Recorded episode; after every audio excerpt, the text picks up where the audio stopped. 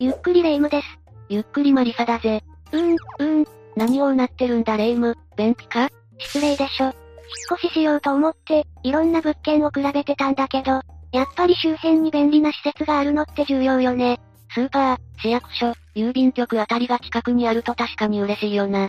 テレビ局、国会議事堂、国際空港、米国大使館が近くにある便利な物件はないかしら。大物政治家か。まあ便利で魅力的な施設っていうのはありがたいけど、中には呪われた施設もあるから注意が必要だぜ。というわけで今回は、世界の呪われた遺跡を5つ紹介するぞ。わーい、地域丸ごと事故物件。今回紹介するのは、主に近代の様々な曰く付きの遺跡で、生物兵器の実験施設や怪しい宗教の寺院跡、また壮大かつ無謀な社会実験の跡地などだ。それでは曰くがありすぎて買い手がつかない、闇の物件探しに出かけるぜ。ゆっくりしていってね。1、ヒトラーのハリウッドマンション。まず最初に紹介するのは、ヒトラーのハリウッドマンションだ。出た。例の独裁者。これはアメリカにおけるヒトラーの支持者が、ヒトラーを迎えるためにハリウッドに作った邸宅だ。2012年アメリカのロサンゼルス市のある廃屋を取り壊し、ピクニックのできる場所にすることが発表された。この場所は市の所有するトパンが州立公園にあり、野菜を栽培するためのプランター、ブドウ園、タンク、鉄製のゲート、発電所などの遺構がある。随分豪華な施設だったのね。何しろヒトラーのためのものだからな。でもここ、アメリカでしょ？敵国のど真ん中、というかドイツとは反対側のロサンゼルスに屋敷なんて建てられるの？ではこの建物が一体どうやって作られたのか、その後どういう来歴をたどったのか見ていくぜ。この施設を作ったのは、ヒトラー自身ではなく銀シャツ党の一員だった。これはアメリカで作られたナチスやヒトラーを支持する団体のことだ。で、その銀シャツ党の一員であったスティーブンス夫妻が購入したのがこの土地だ。彼らは、ヒトラーが世界を統一することを夢見ていた。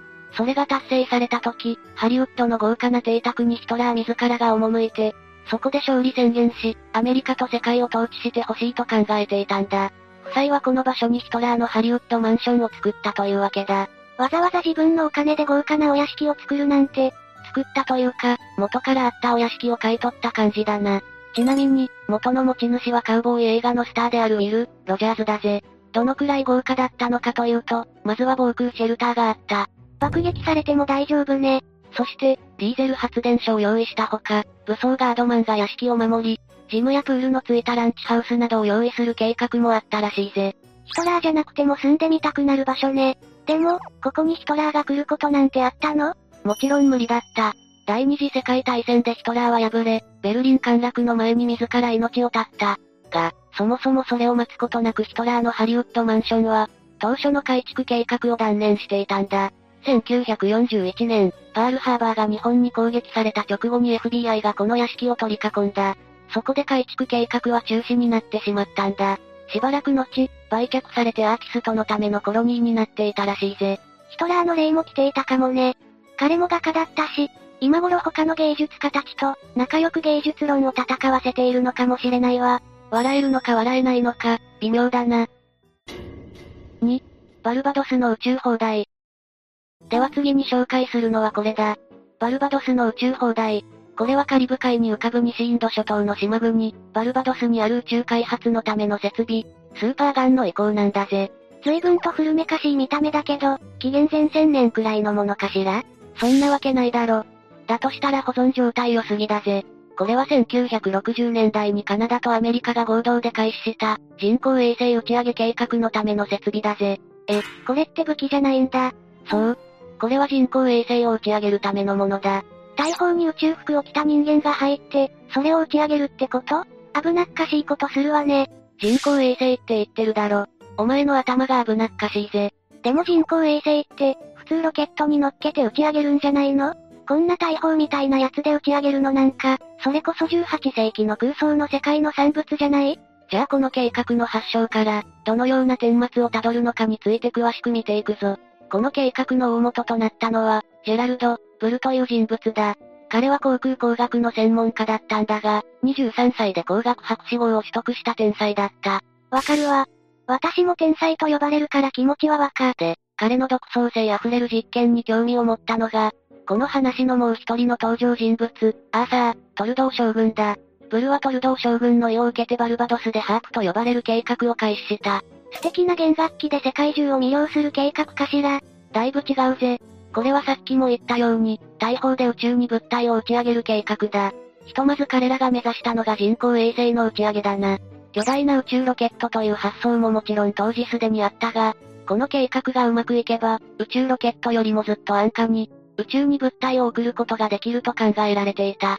宇宙開発ってお金がかかるもんね。そう、当時はソ連との間で宇宙開発競争が本格化していた。1961年にはソ連が初の有人宇宙飛行を実現していたしな。膨大な予算がかかるが、一方で勝つまでやめるわけにいかない。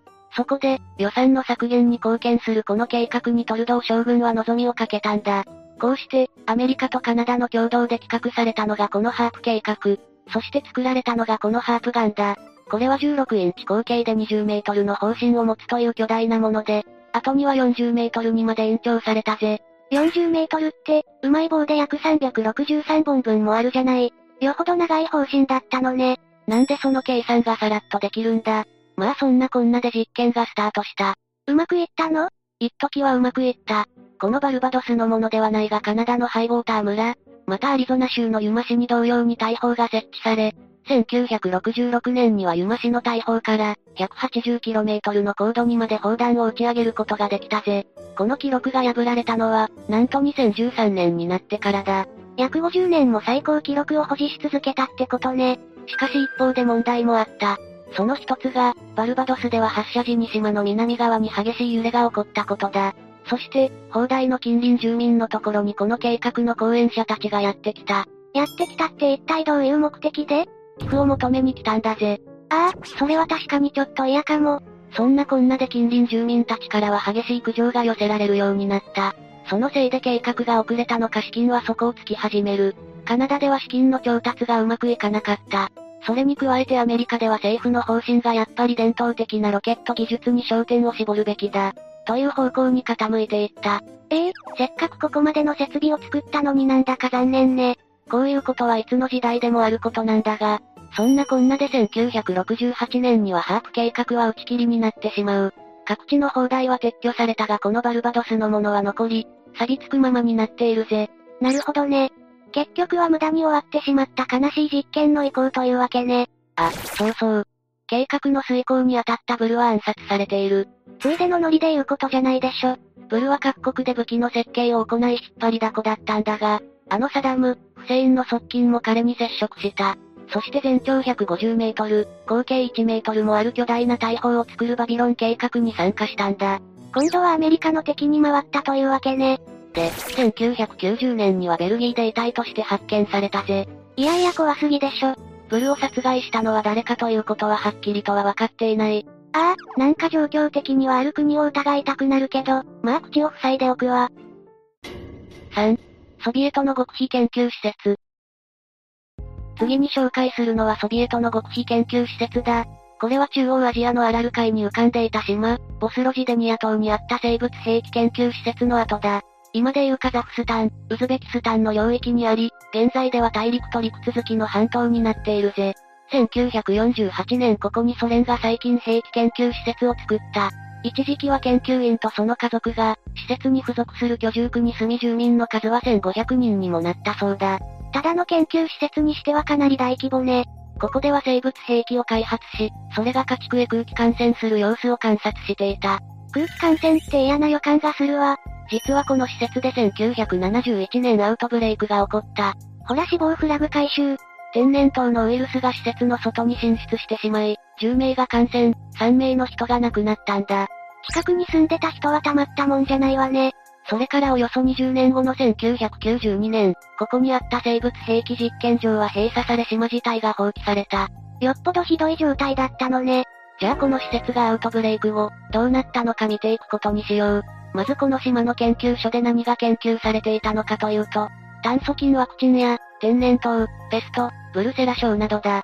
1971年、さっきも言ったように天然痘のウイルスがアウトブレイクを起こし3名の死者を出してしまった。まあそれでもなんとか研究施設は続いていたんだが1988年転機が訪れるぜ。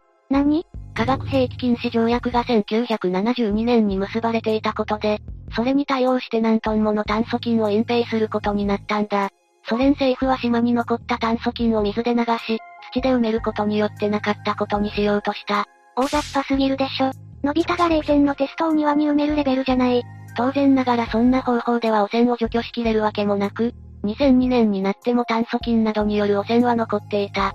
そこでアメリカ政府は113人からなる処理チームを作り、もうアメリカが出てこれる時代なのね。ソ連はとっくに崩壊してたからな。で、約500万ドルもの費用を投じしかも3ヶ月もの時間をかけて、この処理チームは炭疽菌の中和に勤しむことになった。このプロジェクトはウズベキスタンと共同で行われた。これでようやくこの地域に安心して住めるようになったのね。いや、まあ頑張りはしたんだが完全に除去することはできなかったぜ。え、それだけやってまだ残ってるの？ソ連の担当者も、もっと慎重に捨てなさいよ。ゴミはきちんと分別して捨てないと、後から痛い目見るっていう典型ね。しかも当事者のソ連はすでに消滅してて、どっかの霊夢とかいう人にも、聞かせたい話だな。紙って燃えるの？燃えないの ?4. アレイスター、クローリーの聖魔術寺院。次はアレイスター、クローリーの聖魔術寺院を紹介するぞ。いやもう名前からしてお腹いっぱいになるんですけど。これはイタリアのシチリア島にある、テレマ主義の寺院だ。アレイスター、クローリーというイギリスのオカルキストが建てたものだぜ。今のところ不穏なワードしか出てこないわね。このテレマ主義というのは、ヨガやタロットなども取り入れた神秘主義的な信仰で、自身の真の意志を知り、すべての調和を達成することを目的としている。日本語でお願いできるかしら？安心してくれ、私もさっぱり理解できていない。ただ、少なくともこれから話すクローリーの物語を聞けばその思想の一端は理解できると思うぜ。聖魔術というワードからして、高尚なものではなさそうね。この建物では、クローリーと信者たちが共同で寝起きをし魔術的な儀式が行われていた。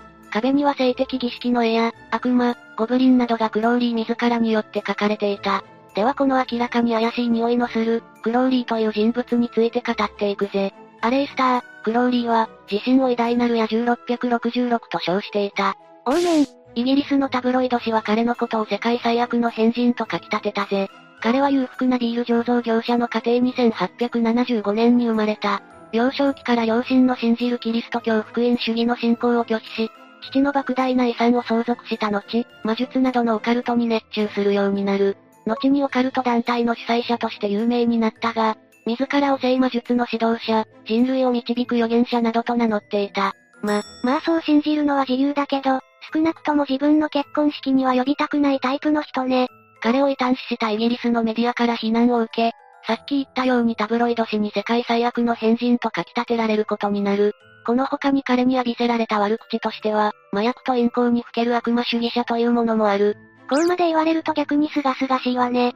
当初、クローリーは金欠に苦しんでいた。しかしある時母親あるいは親戚の遺産が手に入りそこで金銭的な余裕ができる。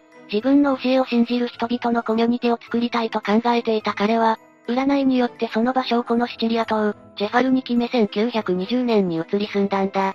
この寺院は元は平屋造りの農家であり、6つの部屋のうち大きな中央の1つを神殿として使った。クローリーはここで信者たちと、どうせろくでもないことしてたんだろうけど先入観は禁物よね。麻薬と聖魔術に没頭してたぜ。先入観万歳。しかし、再び経済的なピンチがやってくる。おこのチェファルという土地は大層な田舎で、金を工面しようにも方法がない。だからクローリーはフランスに渡り、金を出してくれそうな弟子につきまとったぜ。やってることが大学の宗教系サークル。しかしこの弟子にはまんまと逃げられてしまった。ほ。相変わらず金がなく困り果てたクローリーは、今度は小説の出版という手を使う。最初の頃こそ売れたものの、売れたの？クローリーの名前がフィーチャーされるにつれ、マスコミは徐々にバッシングを行うようになった。しかし出版社はそれを放置した。なぜ？炎上商法だ。わあ、ツイッター時代の先駆け。新しい。ただこの出版社は聖書の出版なども手掛けていたため、反キリスト教的なクローリーの振る舞いが世の中に知られるようになると、かばいきれず、とうとうクローリーは契約を打ち切られてしまう。クローリーそうして事件が起こる。今までのは事件ではないと？クローリーの寺院で死人が出るんだ。まさかクローリーが殺いや、直接的に命を奪ったわけじゃない。この亡くなった信者は、クローリーと共にある儀式を行った。クローリーの指に噛みついた猫を、彼は犠牲と称して生贄にした。思いっきり仕返しでしょうが、宗教的な意味は二の次でしょ。そして亡くなった信者とクローリーが一緒にその血を飲んだ。もちろん儀式の一環だぜ。二人は倒れた。どうして血を飲んだことによって腸炎を発症したと思われる。で、クローリーは軽い症状で済んだ。ただもう一方の信者は症状が重く、クローリーは彼を医者に見せようともしなかった。治療代を惜しんでのことだ。おい、この信者の男性は亡くなってしまう。このことが明るみに出て、クローリーは当時のイタリアを支配していた。ムッソリーニ政権からイタリアを追われ彼の寺院も閉鎖されたんだぜ。すべての調和は達成されたのかしらね。5、フォードランディア。最後に紹介するのはフォードランディアだ。これはあのフォード自動車会社を作ったヘンリー、フォードが、ブラジルに建設しようとした理想郷の跡地だぜ。理想郷の跡地って、それはすなわち建設失敗ということそもそもはここは自動車のタイヤに使われるためのゴムを採取するゴム園として開拓された。フォードランディアという名前も、もちろんフォードから取られたものだ。この地域の属するアマゾンは、世界で唯一ゴムを栽培できる土地だったが、後にイギリスが植民地であった東南アジアで栽培を始めた。アマゾンの地位が揺らぐ中、心配したフォードは自社で直接経営する、プランテーションを作ろうと試みる。言うて、それってただの農園でしょ？理想郷っていう話はどこから出てくるの？そう、ここはただの農園ではありません。なんか始まったわ。ここは社会実験の場でもありここで行われるのは、フォードが莫大な予算を投じて建設する理想の生活の場の提供なのです。いや、それにしてはがっつり廃墟になってるんだけど、その失敗の奇跡がこれから見られるということね。ここで暮らすのは、プランテーションの従業員となった現地の人々。彼らに与えられたのは先進国アメリカの最先端のモードを取り入れた衣服。そして、パン、缶詰といった栄養満点で美味しい食事です。ああ、なんかちょっといい暮らしできるかもって気はするわね。まあ、人々の好みには合わなかったようですが関係ありません。拒否られてんじゃないのよ。昼間は額に汗して働き、夜は家族や友人と憩いのひととき、涼しい夕方に働きたいと一部のサボリマたちがほざいてますが関係ありません。現地の習慣を尊重しなさいよ。実際のところ、フォードが人々に提供した理想郷というのは一時が万事こういうものだった。現地の人々の風習や文化を無視して、多様性とは一体、ひたすらアメリカ的な価値観、もっと言えばフォード個人の価値観を押し付けた。従業員用の住宅はフォード自身の慣れ親しんだアメリカ中西部風のものだったし、フォードがベジタリアンだったため、住民に提供された食事にも肉はなく、玄米や全粒粉のパン、オートミールだった。いや、まあ健康的ではあるんだろうけど上から強制されるもんじゃないわよ。街に作られたダンスホールでフォードの好んだスクエアダンスを人々も踊るよう仕向けられた。踊りの趣味まで強制するのか。で、従業員たちはこのフォードの作った数々の規則に喜んで、まさか従ったの？反発した。やっぱり、特に酒を禁止したのは痛かった。近くの島には従業員たちによってこっそりと秘密の酒場が作られ、その島は純血の島と呼ばれた。なかなか皮肉の効いた酒ね。まあでも、そんなこんなでそもそものゴム農園が成功すれば、従業員たちにもお金が行き渡って案外みんな満足するんじゃないかしら？それがな。うん大失敗したぜ。そんな予感がしてたわ。高温だった換気にゴムの木の植え付けをしてしまったこと。そもそも農園が水源から離れていたため菌や病害虫の発生が抑えられなかったことなどが主な原因だ。え、なんかそれって超基本的なことなんじゃない？どうして気づかなかったの？フォードがそもそも最初の段階で植物学者に相談するのを嫌がったからだ。おいこのエゴの塊やろう。さらには合成ゴムが市場に登場し、フォードランディアは存在意義そのものを失い、やがて放棄されたんだぜ。ゴム農園なのに、柔軟性がなかったために失敗したのね。うまくないぜ。というわけで今日は、世界の呪われた遺跡を5つ紹介したぞ。で、レイムはどれに住みたいんだ？新居の近くにあったらどこも引っ越しを躊躇するけど、まあ観光で訪れる分には興味深いわね。そうか、どれも魅力的で選べないか。ちょっと、話置き。というわけで今日の動画はここまで。動画が面白かったら、高評価とチャンネル登録よろしくお願いします。最後までご視聴いただき、ありがとうございました。